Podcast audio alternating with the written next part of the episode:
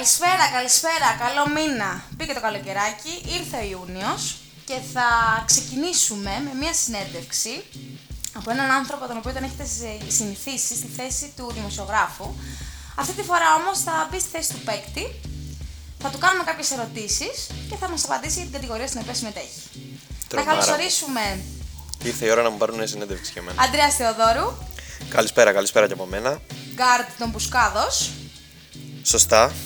Summer Master League. Ήρθε η ώρα νομίζω, Αντρέα, να σε ρωτήσω, να μου απαντήσεις και να δούμε λίγο πώς βλέπεις εσύ τη Master από τη δικιά σου οπτική. Περιμένω τις ερωτήσεις σου, δεν έχω προετοιμαστεί ούτε λίγο για αυτές. Ωραία. Λοιπόν, θα ξεκινήσω, θα μου παίρνεις το χρόνο σου και θα μου απαντάς. Όμορφα. Λοιπόν, καταρχάς να πούμε ότι εσύ νομίζω είναι η τρίτη χρονιά που συμμετέχεις στη Summer Master League. Σωστά.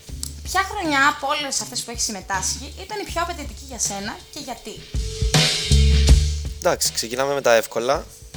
Νομίζω η απάντηση είναι προφανής εδώ. Κάθε χρόνο η Master και γενικότερα όλες τι κατηγορίες δυναμώνουν. Ε, όσο η διοργάνωση αυξάνει τη φήμη της ουσιαστικά, νομίζω ανεβαίνει και το επίπεδο των ενεργών παικτών που έρχονται κάθε σεζόν. Και στην τελική, είχες Μάικ Σιδέρη πέρσι; Σωστό, να πανέψουμε και το σπίτι μας λίγο. Έτσι πράγμα. Πολύ ωραία απάντηση, Αντρέα, σε ευχαριστώ. Συνεχίζουμε. Θα ήθελα να μου πεις την καλύτερη πεντάδα και τους αναπληρωματικούς αυτής της πεντάδα. Ωραία. Ξεκινάμε από τις θέσεις 1 έως 5. Στον Άσο θα, θα διαλέξω Σπύρο Πούρο από Αγγλιντρού και για δεύτερη επιλογή θα πάρω τον Αντώνη το Φωστέρη από τους ε, Lionmen.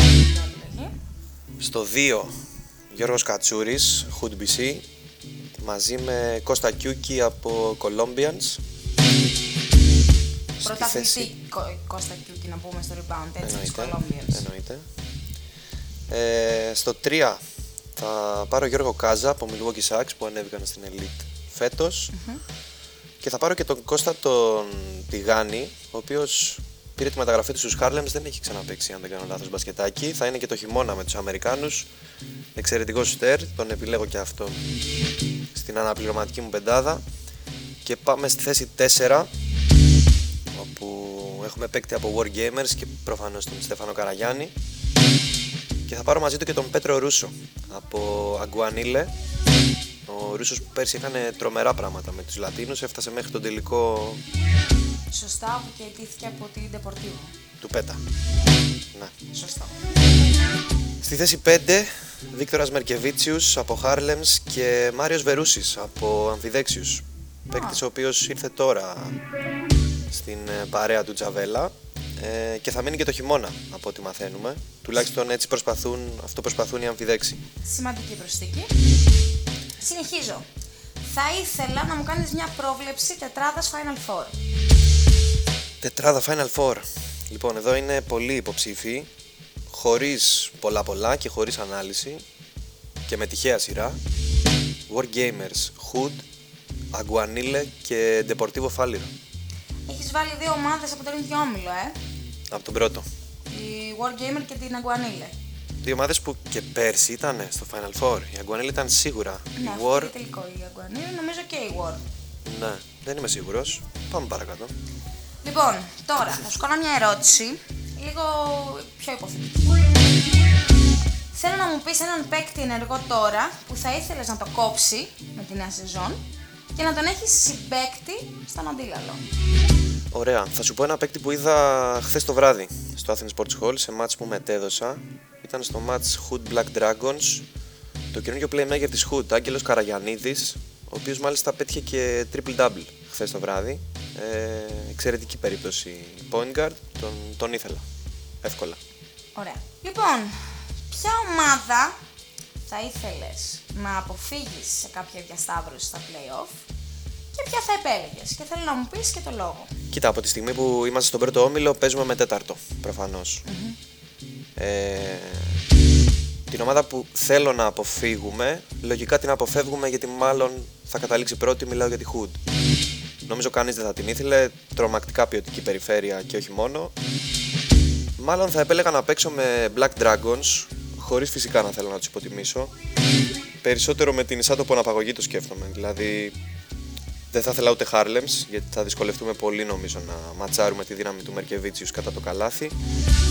Ούτε Κουβαλιέρς, οι οποίοι έχουν ενισχυθεί, έχουν γρήγορη περιφέρεια και είναι και πεινασμένοι νομίζω μετά την απώλεια του τροπαίου στο rebound. Οπότε ναι, Black Dragons.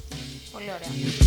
Τώρα βέβαια που πήγαμε και λίγο στα πιο δικά σου, θέλω να μου πεις εάν θεωρείς ότι το ρόστερ των Πουσκάδος θα μπορούσε να διακριθεί. Οκ, okay. Επέλεξες ποιον θες να αποφύγεις, ποιον θες να συναντήσεις. Αν θεωρείς όμως ότι μπορείτε να έχετε μέλλον θα ήθελα να μου πεις. Κοίτα, θεωρώ ότι αν είμαστε πλήρεις, βασική προϋπόθεση, έχουμε καλές πιθανότητες να πάμε μέχρι τους 8. Τώρα αν μιλάμε για διάκριση, καταρχάς θα πρέπει να κάνουμε define τον όρο διάκριση. Για μένα, ας πούμε, διάκριση είναι τουλάχιστον το Final Four. Ναι, αυτό είναι και εγώ το Final Νομίζω ότι έχουμε τη δυνατότητα να φτάσουμε μέχρι εκεί. Από την άλλη, θεωρώ ότι μέχρι τώρα η εικόνα μας δεν το έχει δείξει. Ωραία, Αντρέα.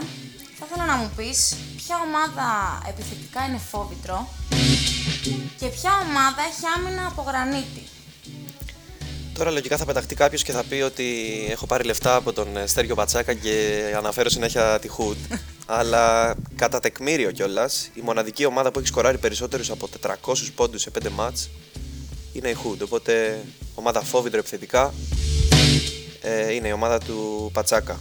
Λεφτά δεν ξέρω αν έχεις πάρει, αλλά τόσες φορές που την έχεις αναφέρει μπορεί να χτυπήσει το Messenger για να σου κάνει πρόταση. Τώρα να σε κλέψει τελευταία. Ναι, έκανα μπέργκερ, έστω ξέρω εγώ. Αλλά δεν ξέρω. Τέλος πάντων, συνεχίζουμε. Ομάδα με άμυνα από γρανίτη θα, θα πω την Αγκουανίλε, η οποία πριν από λίγες μέρες κιόλας κράτησε τους Wargamers στους 65 πόντους. Δεν το λες και εύκολο. Οπότε ναι, η Λατίνη. Πολύ ωραία.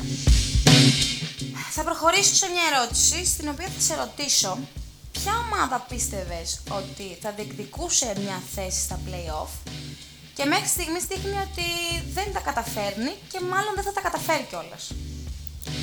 Η πρώτη ομάδα που μου έρχεται στο κεφάλι είναι ξεκάθαρα οι Gangsters. Βρίσκονται στην 7η θέση του τρίτου ομίλου με μόλις μία νίκη σε 4 μάτς. Ναι, δεν το περίμενα σε καμία περίπτωση.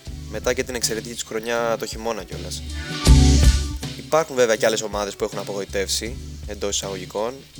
Δηλαδή, λοιμός και μπυροκύλερ, ας πούμε, πιστεύω έχουν αδικήσει τους εαυτούς τους. Ε, τώρα, μια ομάδα που δεν περίμενα να βρεθεί στα playoffs και είναι εκεί, ή τουλάχιστον έχει καλές πιθανότητες, εδώ θα πω το Blue Rose. Ωραία. Το Blue Rose το οποίο δέχτηκε ήταν με διαφορά 45 πόντων στην πρεμιέρα από τους Lionmen. Εντάξει, πολύ ενισχυμένη η Lionmen. Ωστόσο κέρδισε τα τρία από τα τέσσερα παιχνίδια, τα τρία από τα τέσσερα επόμενα παιχνίδια και πλέον όντως έχει βάσιμες ελπίδες για είσοδο στο top 16. Και τώρα που ανέφερα τους Lionmen και την ενίσχυσή τους, θα ήθελα να σε ρωτήσω Ποια ομάδα πιστεύεις ότι από τη χειμερινή σεζόν είναι η πιο ενισχυμένη στο Summer?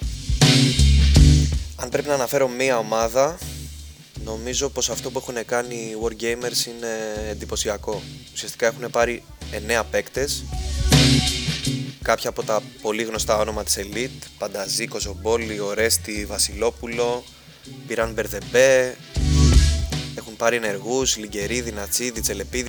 Τρομερή ανανέωση στο ρόστερ. Φυσικά έχουν αποχωρήσει και αρκετοί παίκτες. Αλλά στα δικά μου μάτια τουλάχιστον η καλοκαιρινή War είναι δύο φορές καλύτερη από τους χειμερινούς.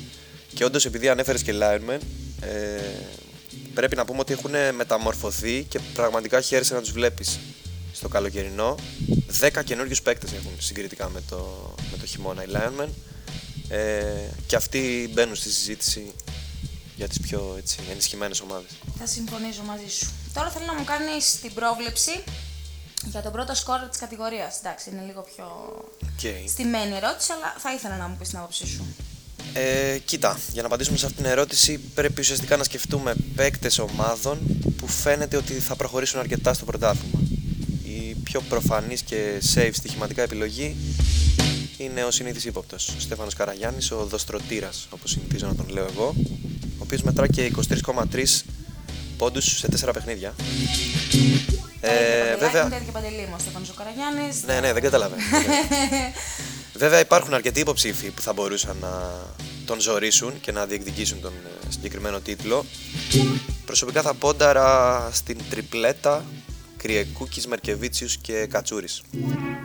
Πολύ ωραία. Θα ολοκληρώσω με το να σε ρωτήσω Ποιες από τις καινούργιες ομάδες θα ήθελες να τις δεις και στο χειμερινό πρωτάθλημα. Εδώ μάλλον θα πω τους Βαρικάρι.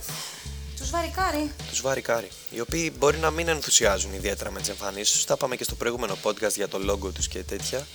Αλλά είναι μια νεανική ομάδα με πολύ πάθος, με πολύ όρεξη. Είναι στο στυλ των ομάδων που μου αρέσει να βλέπω να εμφανίζονται στο μπασκετάκι από το πουθενά. Ισχύει σε τέτοιο τύπο εσύ. Αυτά γενικά. Τώρα να, να πούμε επίσης ότι έχει γνωστοποιηθεί πλέον και ο τρόπος διεξαγωγής των playoffs. Best of 3. Η ομάδα που θα κάνει δύο νίκες περνάει στην επόμενη φάση. Και αν με ρωτάς αυτό είναι νομίζω και το πιο σωστό. Ναι, είναι συγκριτικά το ας πιο πούμε με τη δίκαιο. διαφορά πόντων. Είναι το πιο δίκαιο γιατί η ομάδα που είναι σαφώς ανώτερη από την αντίπαλό της θα περάσει και στη Ε, σειρά ναι, και που είναι θα κρίμα ας βρεθεί. πούμε, μια ομάδα να βρεθεί με την πλάτη στον τοίχο επειδή ας πούμε, είχε απουσίες στο πρώτο μάτς. Θα δούμε πάρα πολύ ωραία παιχνίδια. Συμφωνώ. Ξεκαθαρίζουν σιγά σιγά τα πράγματα στους ομίλους. Εδώ θα είμαστε να τα λέμε και να παρακολουθούμε τις εξελίξεις. Πάρα πολύ ωραία. Σε ευχαριστώ πάρα πολύ, Αντρέα, που τα είπαμε λίγο. Να είσαι καλά, να Ήθελα είσαι να καλά. ακούσω και την Είμαι στη άποψή διάθεσή σου. σας όποτε θέλετε και για συνεντευξιαζόμενος, όχι μόνο για συνεντευξιαστής. πολύ ωραία. Λοιπόν, αυτά μας είπε ο Αντρέας ο Θεοδόρου. Πολλά και διάφορα και πολλά ενδιαφέροντα. Ακούστε τα. Από μένα, καλό υπόλοιπο να έχετε και θα τα ξαναπούμε. Φιλιά πολλά.